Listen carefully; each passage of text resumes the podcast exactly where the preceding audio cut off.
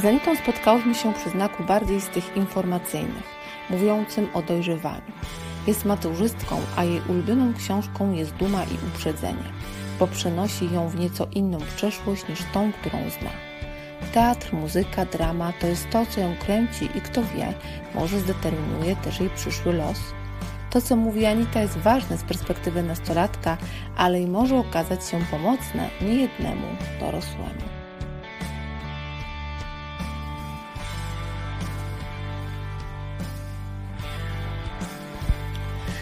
Czasem jest tak, że życie zmienne jest. Ja tu dzisiaj przyjechałam do Łopusz na grupę wsparcia. Oczywiście czekamy na fantastycznych rodziców wspólnie z Anitą. I siedzi przede mną młoda, piękna, z różowymi włosami kobieta. I tak sobie rozmawiamy, rozmawiamy. Anita mi opowiada o swoim życiu, ja trochę o swoim. E, Anita jest licealistką, w ogóle super mówi. I tak sobie myślę, Anita, nagrajmy podcast. Jeden z moich tematów to miał być temat dojrzewanie, a myślę, że Anita idealnie wpisuje się w ten temat. Powiesz coś o sobie, kim jesteś, skąd tu jesteś? Okej, okay, więc mam na imię Anita. W październiku skończę 18 lat, więc już jestem na tej drodze do dorosłości, na dosyć poważnym etapie. Mm, chodzę do Żeromskiego w Kielcach i angażuję się w wolontariat, pracuję w Centrum Wolontariatu i mój wolny czas poświęcam na walkę o prawa człowieka. Słyszycie? Niespełnia, niespełna 18-letnia dziewczyna walczy o prawa człowieka. to jest niesamowite. Jak ja sobie przypomnę swój okres dojrzewania, ja walczyłam. Co prawda, chyba o własne zdanie kolczykiem w nosie, e, ale no, jakby było teraz, tak, jak było nie wiem, wtedy, jakby było tak jak teraz, to myślę, że też bym miała różowe włosy i myślę, że bym miała może jeszcze kolczyk w języku. No ale to były też trochę inne czasy trochę mniej buntownicze, przynajmniej dla mnie. Ale właśnie, zaczęłyśmy też rozmawiać o tym, dlaczego w ogóle ten, te, to, to, u Ciebie ten, ta walka o te prawa człowieka, bo zaczęłaś mówić, że też mocno się w to angażujesz i tak dalej. Powiedz coś o tym. Hmm. Nie jestem w stanie powiedzieć, kiedy to dokładnie się zaczęło i kiedy zaczęłam się bardziej angażować. Na pewno to było jeszcze na moim etapie gimnazjalnym, teraz już prawie kończę liceum. I w sumie zaczęłam przygodę z prawami człowieka od Twittera, aplikacji, która uchodzi za aplikację tylko i wyłącznie dla polityków i poważnych ludzi, chociaż da się tam znaleźć wiele innych rzeczy i niekoniecznie trzeba podawać swoje imię i nazwisko. I tam poznałam wiele osób przez internet, wiele osób z różnych środowisk, Wiele z nich było innymi ze środowiska LGBT. I przez to, jak mi się z nimi rozmawiało i przez to, jaką pozytywną aurę stwarzali wokół siebie, zaczęłam się bardziej interesować tym, co się dzieje ze środowiskiem LGBT. Potem, jak już sobie podszkoliłam angielski, zaczęłam rozmawiać z innymi ludźmi, to hmm, zaczęłam się zadawać z muzułmanami. Większość z nich to osoby z Turcji, chociaż aktualnie znam też osoby z Arabii Saudyjskiej. Hmm, I potem jeszcze poznałam kilka osób czarnoskórych. I pomyślałam sobie, ej, to są takie super osoby, dlaczego my w ogóle mówimy o nich w inny sposób? Dlaczego my ich obrażamy i dlaczego myślimy, że są gorsi od nas? Bo przecież nie są.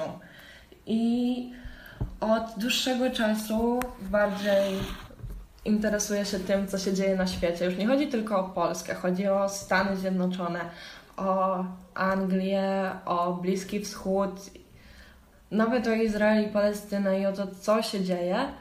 I czuję się lepiej ze świadomością, którą mam w sobie, bo mam w sobie świadomość, mogę się nią dzielić z innymi osobami i kiedy się nią dzielę, wiem, że robię coś pożytecznego i wiem, że rozprzestrzeniam informacje, które pomogą innym ludziom dowiedzieć się tego, co ja już wiem.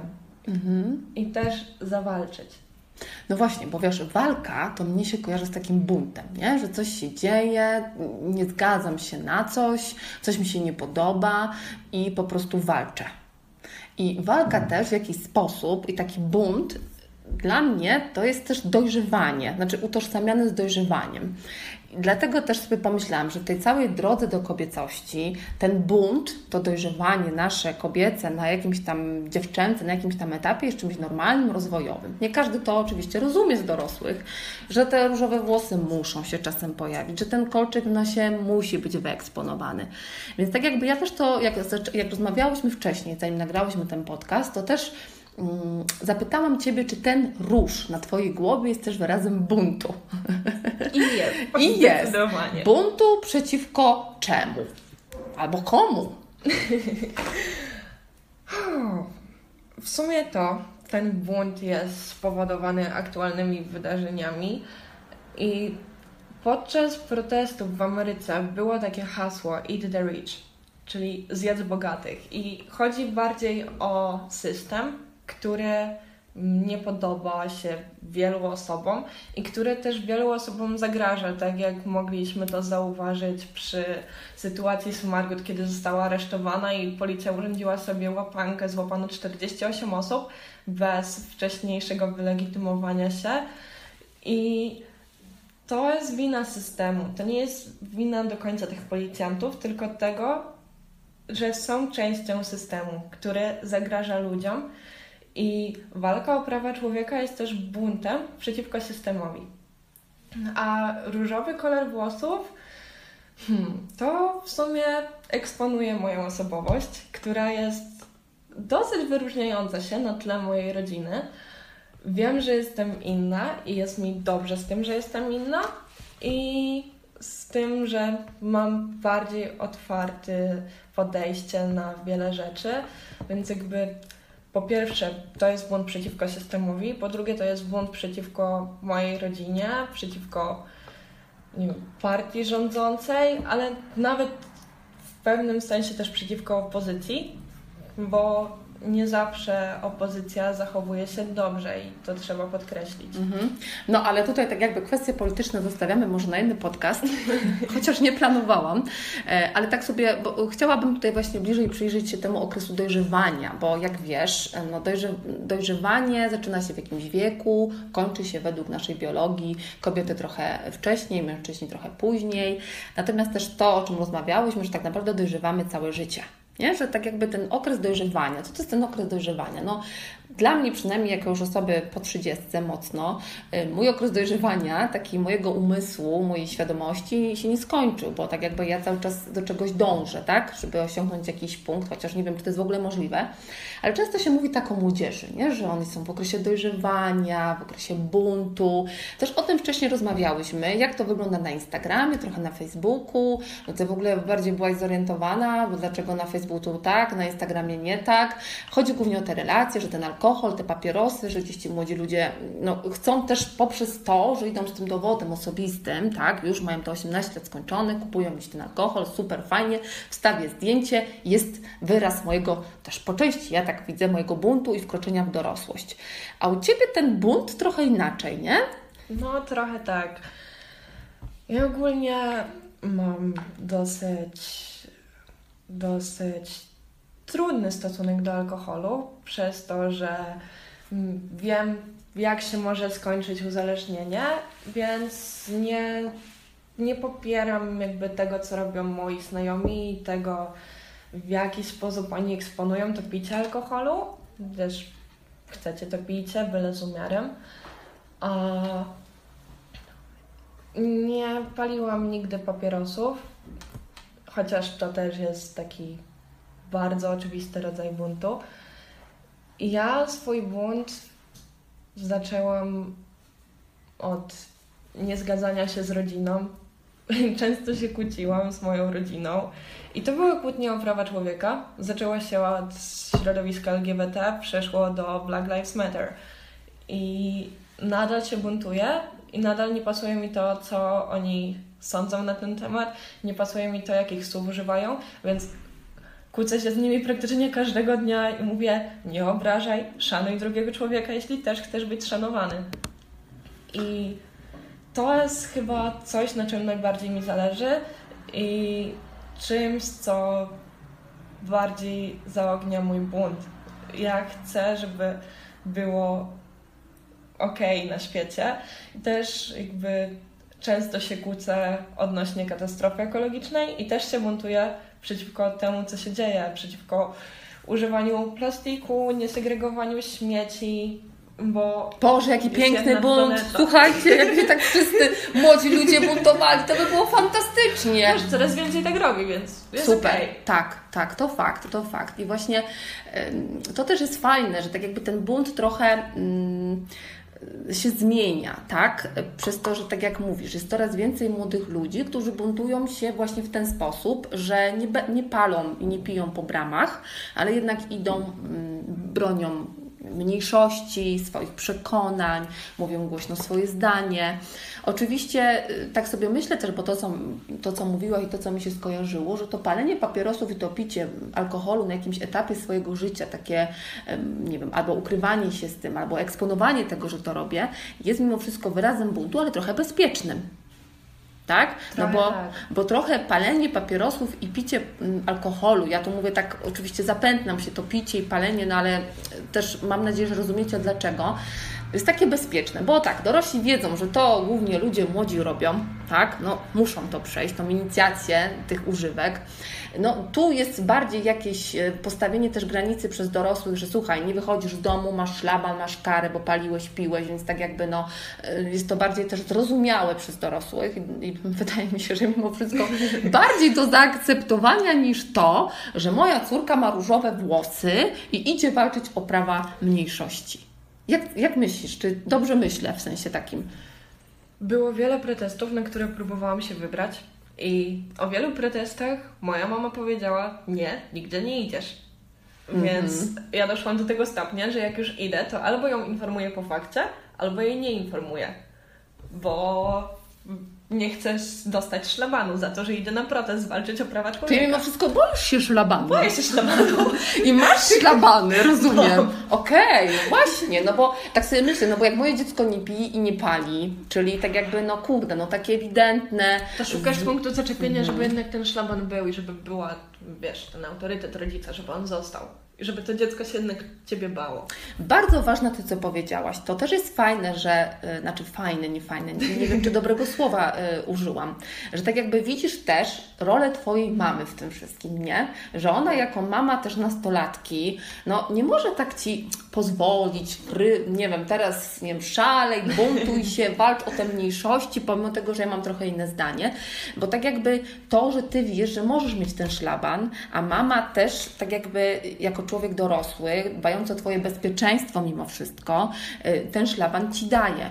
Bo to, co jest ważne też, to też rola dorosłego w tym dojrzewaniu, buncie nastolatka. Bo ja to widzę trochę tak, że często ludzie dorośli, rodzice rezygnują, wiesz, Y, sami się trochę tak jakby zniechęcają, że ten bunt, że to moje dziecko takie złe, okropne, nie wiem, buntuje się, tupie. Nieważne, że mamy bunty już od dwulatka, ale tak jakby łatwiej jest usadzić dwulatka niż osiemnastolatka chociażby, czy siedemnastolatka. Ale do czego zmierzam, bo oczywiście się zapetlam w tym moim gadulstwie, y, że tak jakby bardzo ważną funkcję w okresie dojrzewania mimo wszystko sprawuje rodzic albo inny mądry dorosły. Chciałabym posłuchać, jak Ty widzisz rolę tego dorosłego w tym buncie. Hmm. Zacznijmy od tego, że kiedy w ogóle wchodziłam w ten okres buntu, czyli ten bardziej nastoletni okres, w ogóle nie miałam żadnej wybudowanej relacji z mamą. W sensie nie dogadywałyśmy się w ogóle. Często się kłóciłyśmy i dochodziło do tego, że nasze jedyne rozmowy to były kłótnie. Przynajmniej ja to tak pamiętam, nie wiem jak ona.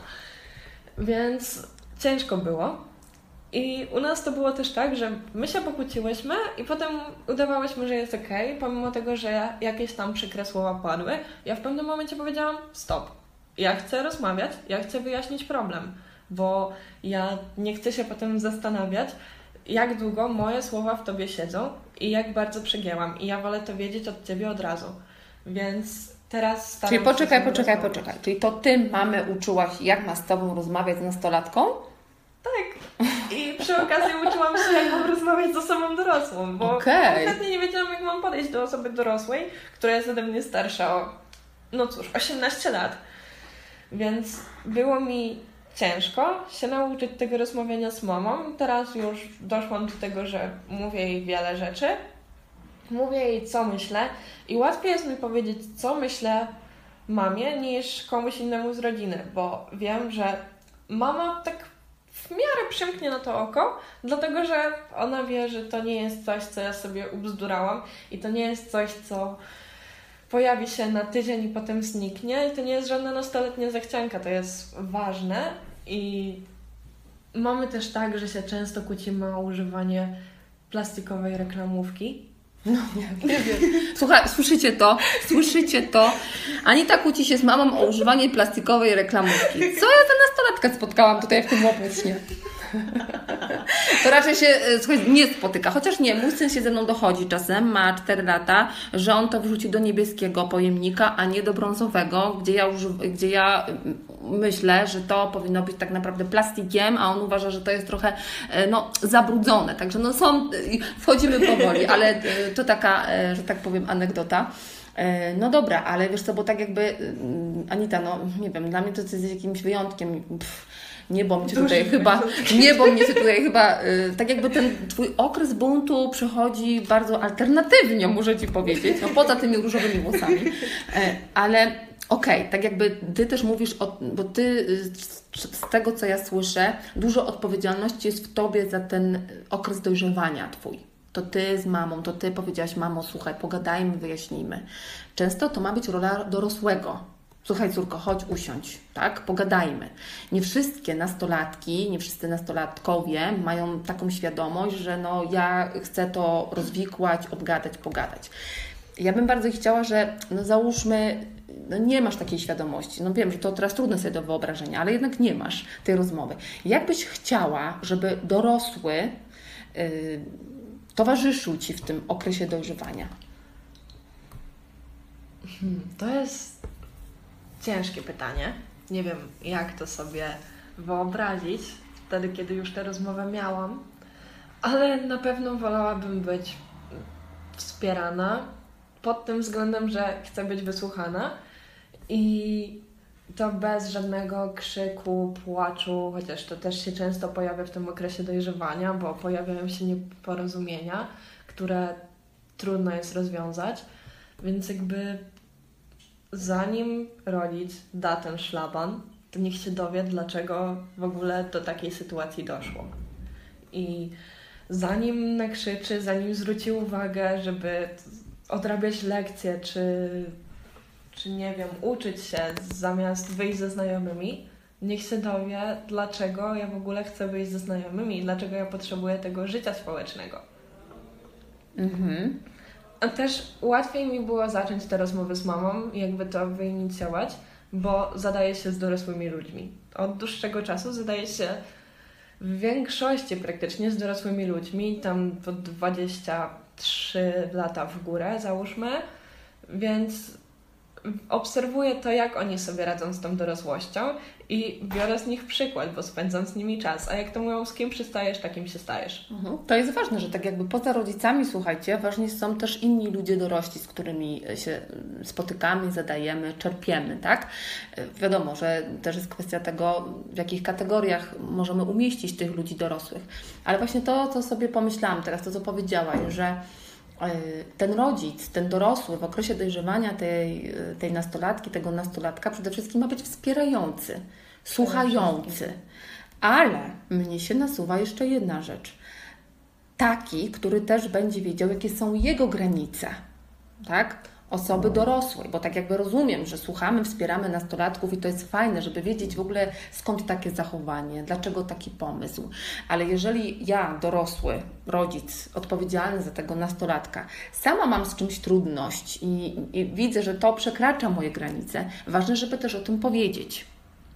To prawda, jakby strefa komfortu jest najważniejsza i wyjście z tej strefy komfortu wymaga dużo pracy, dużo samozaparcia i dużo siły, ale też nie zawsze wyjście z tej strefy komfortu jest dobre, więc łatwo się w niej siedzi, trudno się z niej wychodzi i lepiej sobie określić, czy w ogóle chcemy z niej wyjść, czy nie chcemy z niej wyjść, czy ona nam pasuje, czy nie. I jeśli sobie pogadamy o tej strefie komfortu, jeśli ją sobie określimy, to łatwiej będzie nam dojść do porozumienia. Piękne podsumowanie. Nie wiem, czy słyszeliście, ale znowu pojawiła się strefa komfortu. W, pierwszej, w pierwszym podcastie była strefa komfortu, o której mówiła często Agnieszka, że trzeba z niej wyjść. W drugim z Basią też mówiłyśmy może innymi słowami o tej strefie komfortu, na zasadzie, że ta nasza płeć, która nas determinuje, też czasem tak jakby determinuje nasze wychodzenie z niej albo zostanie trzecim podcaście mówiliśmy o tym, mówiłyśmy w sumie z Agatą, że no, trzeba wyjść z tej strefy komfortu, czasem zostawić te plany, czasem, no nie wiem, zaryzykować. A tutaj Anita pięknie podsumowała podcast, że tak jakby wyjście z tej strefy komfortu to przede wszystkim jest nasze poczucie, czy chcemy z niej wyjść, czy nie, co nam przyniesie z niej wyjście, a co zostanie, czy więcej zysków, czy strat. I to dotyczy też, myślę, bycia nastolatkiem, chociażby farbowania włosów na różowo, czy e, przebijania nosa, e, tak jakby to też jest wyjście z tej strefy komfortu. Jeżeli czujemy, że to ufarbowanie jednak nie jest nasze i my wolimy zostać z długimi, czarnymi, kręconymi, naturalnymi i to jest to, w czym czujemy się fajniej, fajniej i no nie wiem, sobą, zostańmy w niej. Jeżeli wyjście z tej strefy komfortu i bycie trochę innym, odmiennym, z różowymi, pięknymi, gęstymi włosami, y, to wyjdźmy z niej. Tak, jakby, tak jak mówisz, kwestia jest nas, ale też pamiętajmy, my dorośli, żeby pytać, być, uczestniczyć i wspierać. A co powiesz od siebie?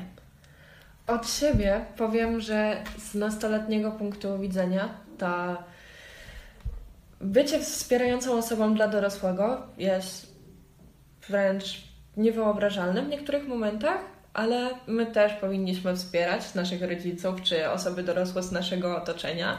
Oni też mają trudności i jeśli chcemy od nich zrozumienia, my też powinniśmy ich rozumieć i to jest coś, co ja przerabiam z moją mamą i nadal się tego uczymy, nadal uczymy się stawiania granic, ale najważniejsze w tym wszystkim jest to, żeby czuć się bezpiecznie. I myślę, że dobrze jest czuć się bezpiecznie przy swoich rodzicach. I jeśli ja czuję się bezpiecznie z mamą, to wiem, że mogę podbić świat i mama nic mi za to nie zrobi. I mogę mieć z jednej głowy fiolet, a drugi róż i będzie ok. Chociaż mama trochę Fajny pomysł, się. dzięki. Dobra, dziękujemy bardzo. Mam nadzieję, że miło się nam słuchało, mnie dorosłego i Nastolatki. Nastolatki. Do usłyszenia. Cześć. Pa. Cześć.